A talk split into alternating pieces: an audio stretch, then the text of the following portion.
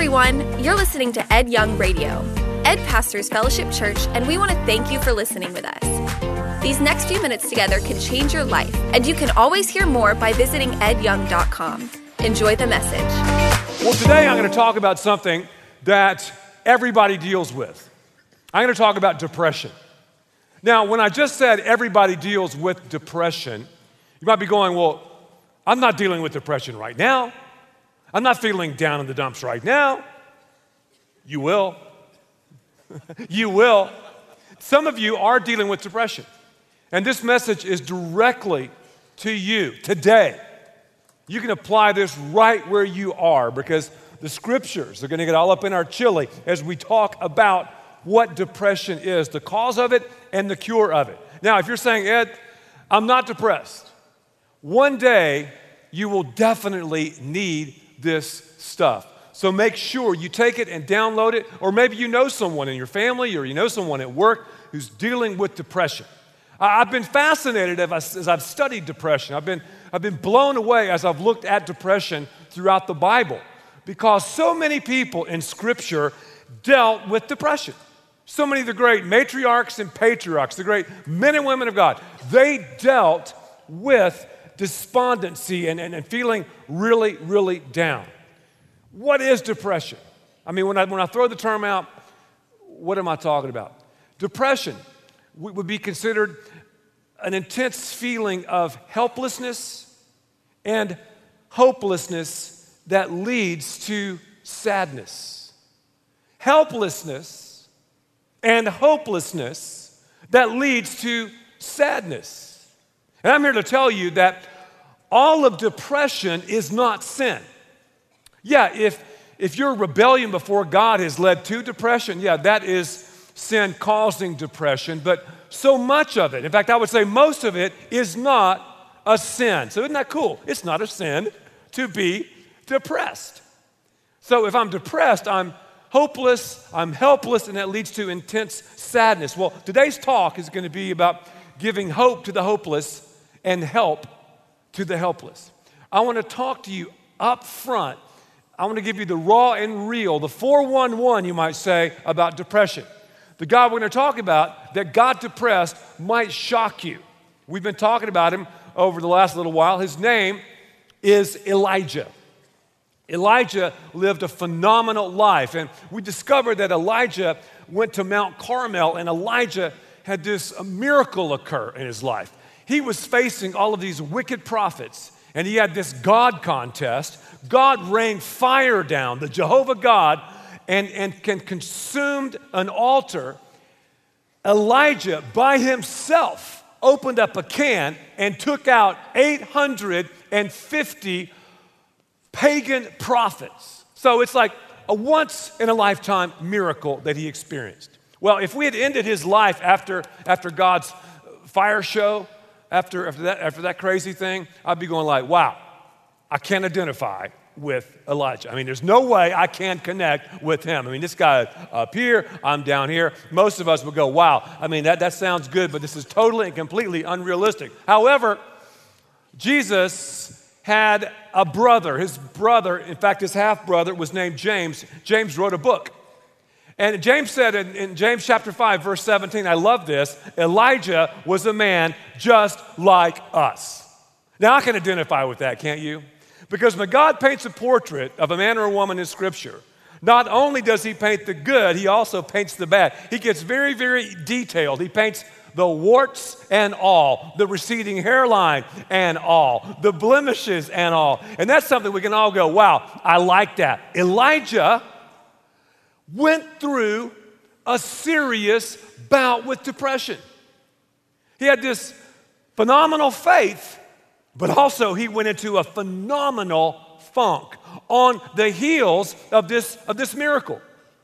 So think about your life after the windfall, after the big deal, after the big game, after the whatever. So often that is when we're, we're tempted, or so often that is when we can slide into this feeling of hopelessness and helplessness that leads to intense sadness. That's when we can experience depression, and that's precisely what happened to Elijah.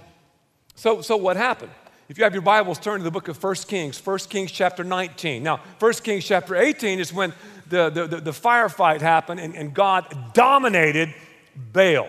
Well, 1 Kings chapter 19 begins with that pit viper of a wife, Jezebel. That's right, Jezebel was married to Ahab, and the last decision Ahab made was, I do. Jezebel, after having all of her religiosity and all of her Baalism bashed, she put a hit out on Elijah. Now, now think about that. Here's Elijah. He had faced 850 prophets of Baal and Asherah, and now the Bible says he is running like a scalded dog away from one woman. What's up with that? He's facing 850 people who were cutting themselves and who were slashing themselves, and, and now one woman says, I'm going to kill you, sends a messenger to him that tells him that. And he looks at his watch and goes, You know what? It's beer 30 because he went to a place called Beersheba. He ran as far as Beersheba.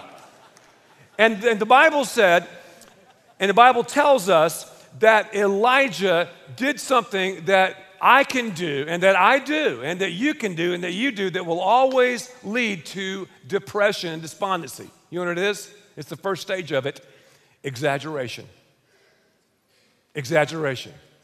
You're off a spiritual high, or, or you're off this, off this roll, or this victory, or this mountaintop experience. When you go down into the valley, usually you begin to do what? To exaggerate. Because think about this dude, man. He had, he had used his physical body to the limit, stood up and preached before squillions of people stood up against the 850 prophets of Baal and Asherah. Then, I don't have time to get into it, he ran a 30 mile marathon, outran a chariot back to a place called Jezreel. The guy physically was just wasted. Emotionally, don't you know he was so tired? Your heart goes out to our boy. And then spiritually, think about the spiritual warfare that was going on, the, the, the, the, gods, lowercase g, of, of Baal and Asherah, of lust and, and, and fornication and strength and, and power and all of those forces. The guy was totally down. I know what he's talking about because basically every week I go through a mini depression. I call it the holy hangover. Because sometimes people ask me, Ed, do you get nervous before you speak? And the answer is yes. Every single time I speak, I get nervous. If I don't get nervous, I'm scared. I get nervous because normally I put about one hour behind every minute I'm up here on stage. I mean, I, I, I put the time in. And it's like this buildup, this, this ramp. It's almost like you're riding a wave of adrenaline. And because every job has its own adrenaline rush, whether you're a homemaker, a student, in real estate, if you're an attorney, if you're into the uh, technological business or whatever, if you're a pastor, I'm just telling you what I know because I'm a pastor after all. It's like you're, you're surfing on, on the waves of adrenaline because public speaking is one of the biggest fears we have. I think first is death, second is public speaking. So I'm building up, building up, building up, and it's something I can't put off. It's something I can't say, you know what, I don't feel that good.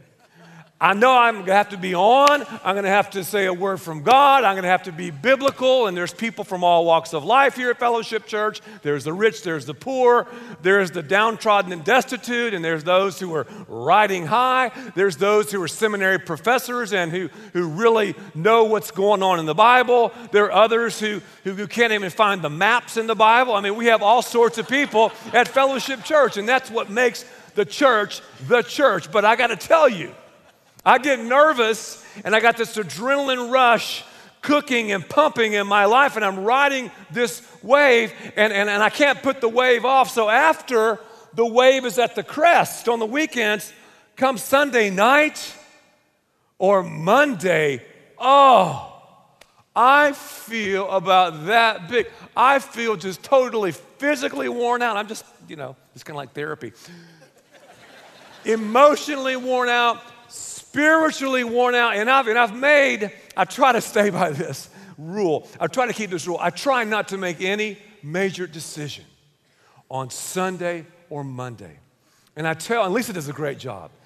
Lisa, please don't give me any just bad news on those two days. I mean, I know sometimes you can't help it, but, but, but it really would help me because I'm just frazzled and I'm fried and wow, I feel like running you know, to Beersheba sometimes. So I can, I can identify with this, and so can you. So can you. You all have unique adrenaline drains. You all have unique times in your life where you're on the mountaintop and, and, and maybe you're at home and you've got two or three toddlers pulling at your, pulling at your skirt all the time, or maybe you're working two jobs, or maybe you've gotten some bad news and, and lost your, your, your occupation or whatever. You know what I'm talking about. Well, Elijah runs to Beersheba, and here's what he does, and this is not very wise he drops his servant off. He leaves his servant in Beersheba. So we got exaggeration. He's exaggerating everything. Oh, she's out to get me. The whole world is after me. And men, let's just talk for a second. One woman can seem like the whole world. Isn't that a fact? I mean, when a woman is after you, you know what I'm saying to you? Married men, don't even look at your wife. You know what I'm talking about. You know what I'm saying. It seems like the whole world. We can identify with this cat, man. Poor guy. Jezebel wasn't going to kill him. And here, he thought he was the only one left.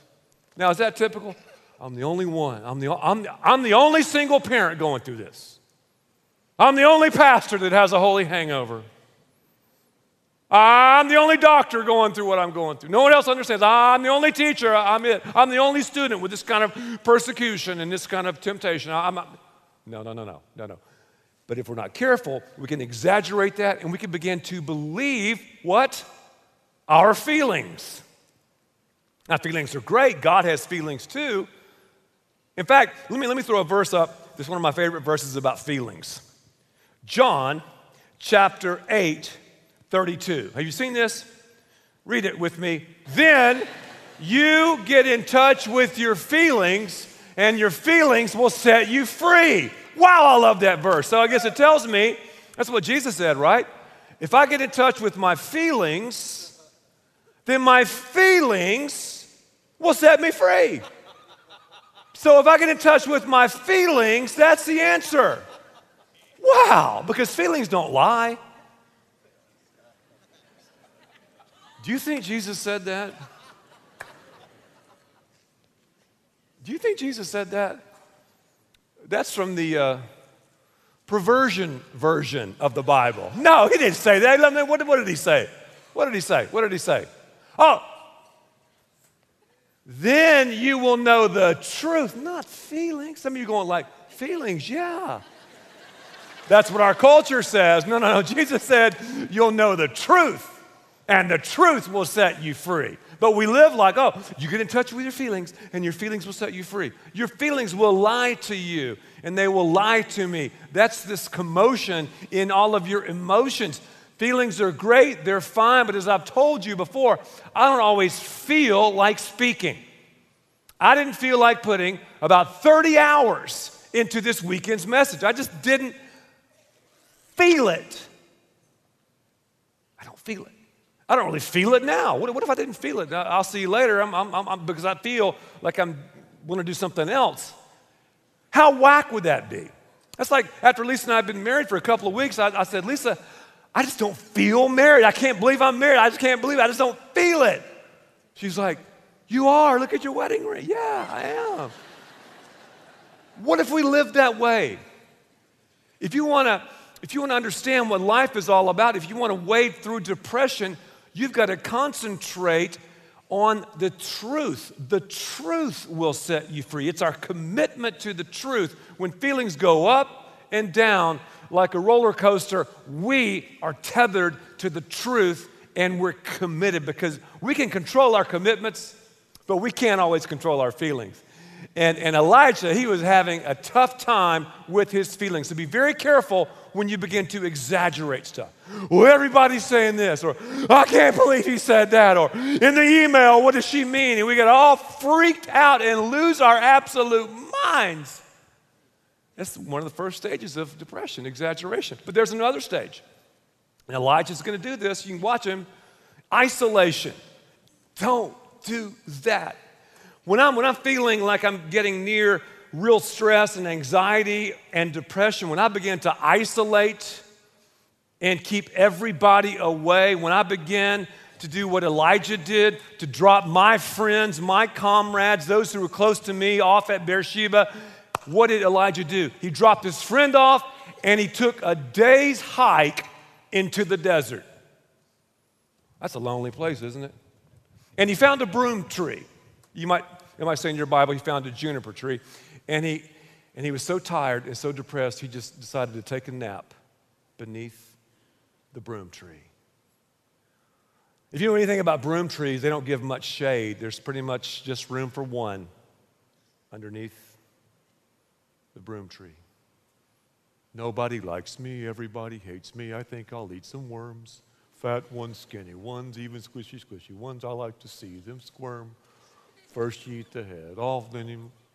I think he was singing that. I won't sing the rest, but the guy was. I don't know where that came from. Maybe the fourth grade. It just things just come up. It's unbelievable.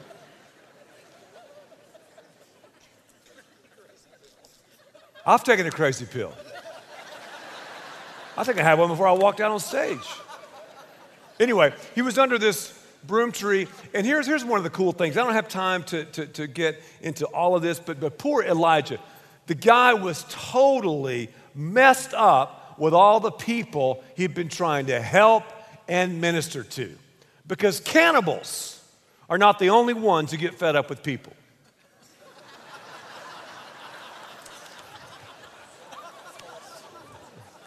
Some of you will get that a little bit later. So here's Elijah running for, for his life. And, and, and look at this isolation stage. Let me read it to you 1 Kings 19, 3 through 6. And when he came to Beersheba in Judah, he left his servant there while he himself went a day's journey into the desert. He came to a broom tree, sat down under it, and prayed that he might die. Wow. I mean, that, that's depression. I've had enough, Lord, he said. Take my life. And I love this. I'm no better than my ancestors. I want to go, Elijah, when did you start comparing yourself to your ancestors? Who started the comparison thing, you know? do you ever compare yourself with others? Do, do you want to get depressed? Start comparing yourself with others. oh, wow. Aren't we always comparing? The Bible says it's unfair to compare. It says stop comparing yourself because whenever I compare myself with someone else, I'm making a mockery of God's creative genius. And if you compare yourself, your bank account, your house, your car, your figure, your physique, whatever it is, and believe me, we compare everything, you are setting yourself up for intense feelings of helplessness and hopelessness that will lead to a lifetime of sadness. Don't compare. And then we start criticizing ourselves. We're like, man, I'm no good.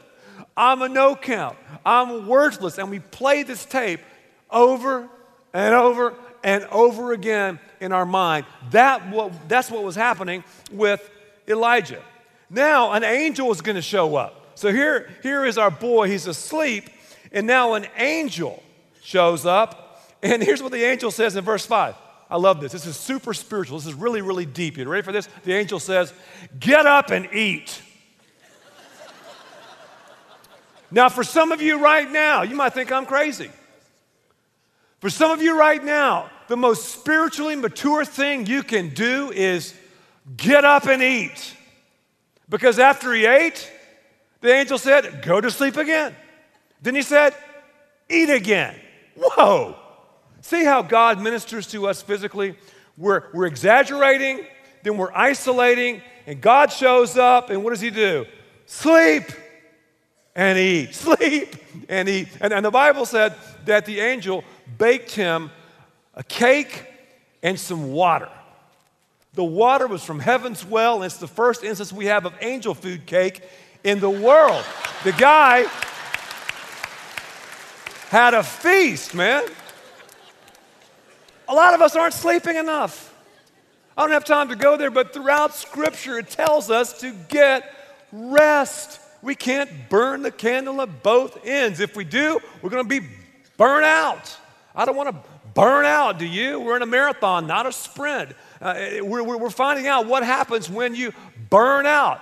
The angel said, Sleep and eat, sleep and eat because you've got a journey ahead of you. So, so here is Elijah. And God didn't lead him to this broom tree, he went there himself. God didn't lead him away from his servant, away from community. He went there himself. But once he got there, God ministered to him and began to use him. And now, this is really crazy. I could, I could preach about this for a month. And now, let me give you the Wikipedia again. Now, he takes, you ready for this? A 40 day journey through the desert to Mount Horeb. Some of you might go, okay, Mount Horeb, I know Mount Horeb, Sinai, right? Ten Commandments. You got it. Yeah, yeah, yeah. And here's what's so interesting. This just shows you that carbs are good, right? Because the angel gave him those carbs and that water. It must have been some kind of meal. And it gave him the energy to make this long journey through the desert. And he was in the same area that the children of Israel were in. And they got manna from the sky, from the hand of God. And then, of course, we know that's where Moses got the Ten Commandments. So I think it's kind of a, a, a cool parallel just to think about that. So Elijah, again, he's still, he's feeling better physically, but he's still kind of feeling down. And the scripture says, you won't believe this, when he got to Mount Horeb, he found a cave and he went into it and went to sleep again. So you got exaggeration, everything is like wah, wah, wah, wah, wah, wah, wah. Wah.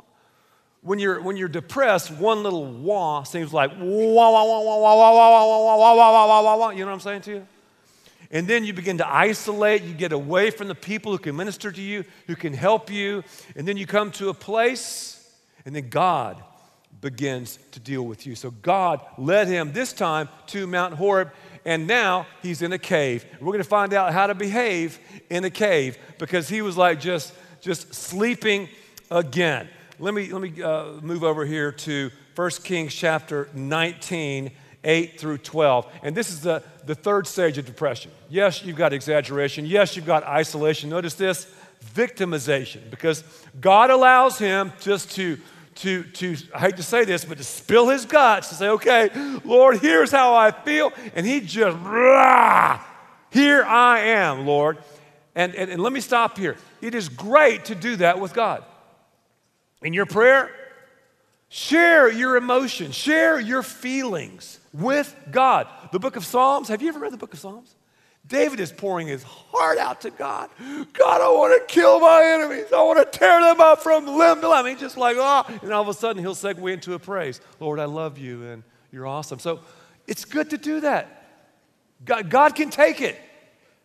He knows it already. He's not like, well, I didn't know that. I didn't realize you were feeling that way. Really, really, really. So again, 1 Kings 19, 8 through 10. So he got up and ate and drank, strengthened by that food. He traveled 40 days and 40 nights until he reached Horeb, the mountain of God. There he went into a cave and spent the night, and the word of the Lord came to him. And I love this. Here's what God said What are you doing here, Elijah? Don't you love that question? What are you doing here?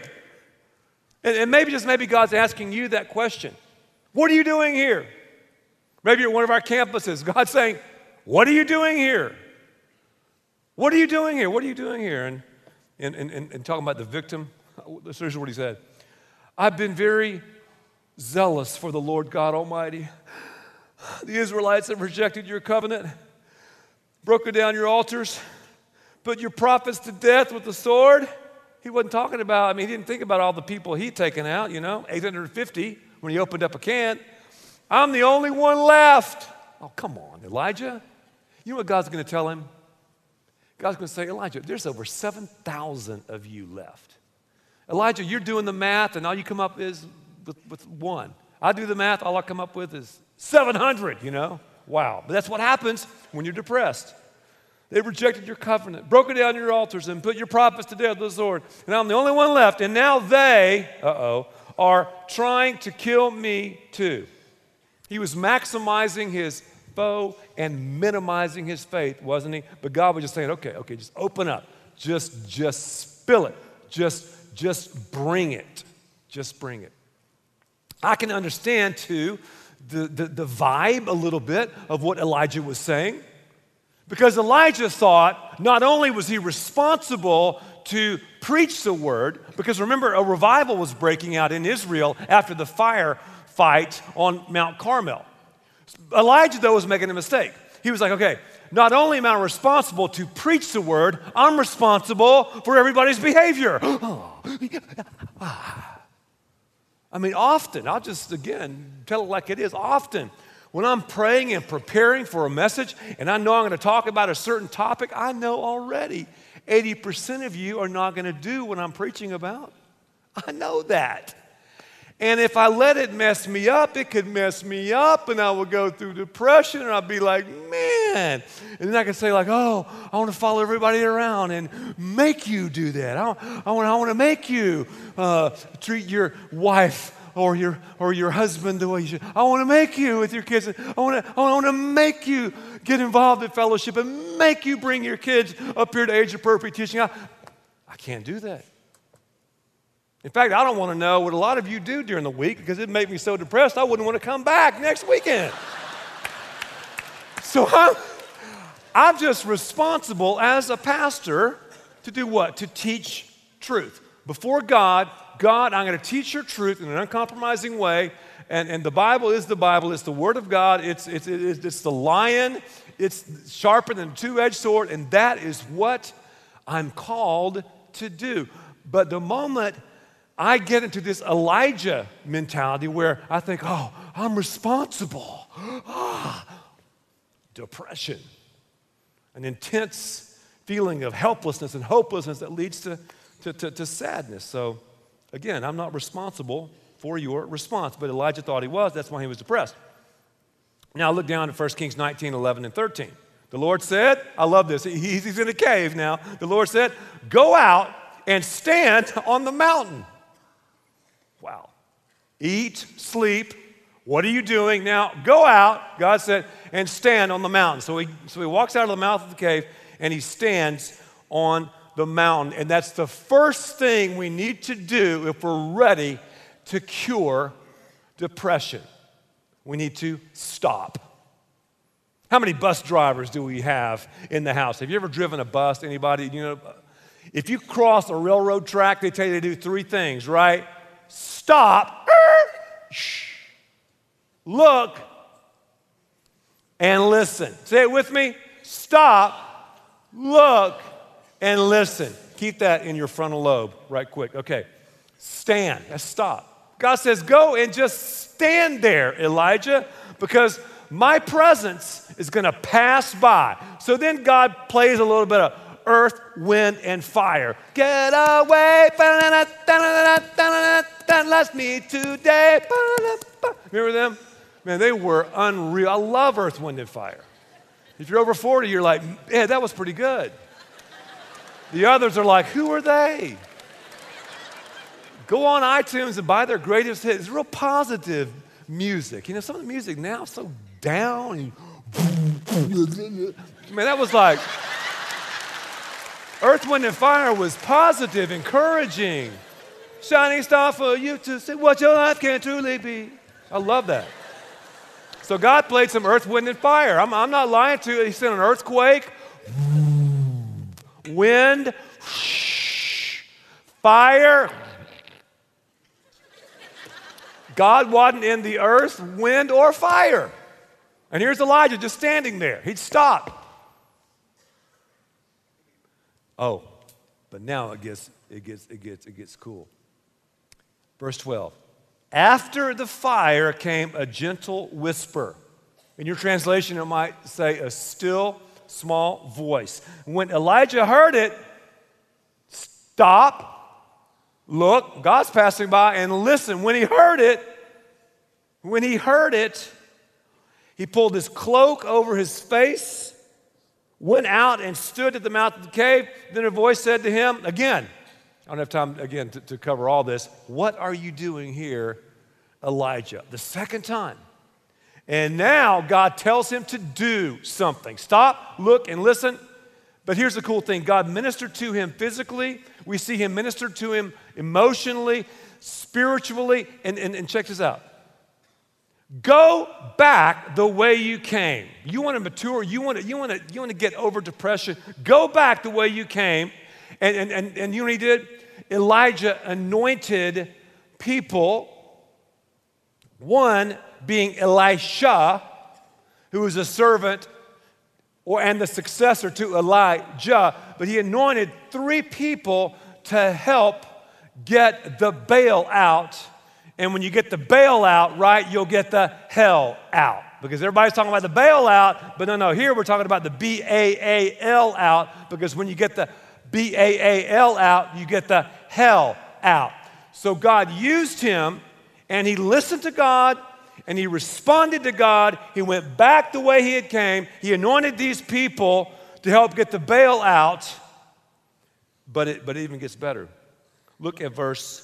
Oh yeah, look, look, look at verse 18. God reminds him again. He's like Elijah, hey, hey, you're not the only one, brother. Yet I reserved 7,000 in Israel, all whose knees have not bowed down to Baal, and all whose mouths have not kissed him. So Elijah went from there and found Elisha. He found him. If you want an Elisha in your life, you got to go find him. So you got to get up out of the cave.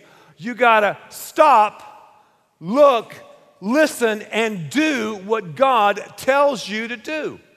You get your eyes focused on God and off yourself, and then God will force you to focus your eyes and challenge you on others. You know, the great psychiatrist Dr. Karl Menninger was asked one day, Dr. Menninger, what is the number one cure for depression? And everybody in the classroom thought, oh, he's going to say, you know, meet with a psychiatrist for two years, blah, blah, blah, blah, blah. Here's what Dr. Menninger said Dr. Karl Menninger said, the cure for depression? He said, go home, get outside your house, lock the door, find somebody in need, and help them. Wow, he was just repeating what Jesus said throughout the scripture. We serve God, we love God, and then we love others. You going through depression? You're feeling hopeless and helpless?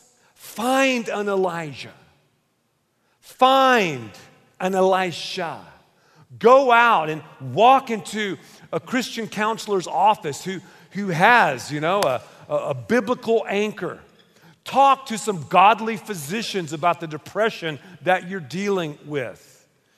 Uh, don't keep napping under the broom tree. I mean, it's cool to nap, but make sure to get some rest, eat well and healthy, and, and begin to stop, look, and listen. And God will lead all of us through depression. And man, that's, that's crazy how God works. Let's pray together. Father, all of us get depressed, all of us feel helpless and hopeless, and some here I know are depressed because of sin. And if, if, if, you're that way because you've realized that you've committed cosmic treason before God, I want to challenge you to say, God, you know, I've sinned before you. And I know I'm not telling you something you don't know, but I turn from that sin and turn to you. I ask you, Jesus Christ, to come into my life, to ambush me with, with your grace and your love. I give everything to you. Thank you for listening, and thanks to all who give so generously to this ministry. It's because of you that we can continue this show and equip people with the hope of heaven. You can click the link in the description to support the show or visit edyoung.com. There, you can also be resourced with bonus content for free, including a daily devotional. We also encourage you to share the message today with those around you. Thank you again for listening. God bless.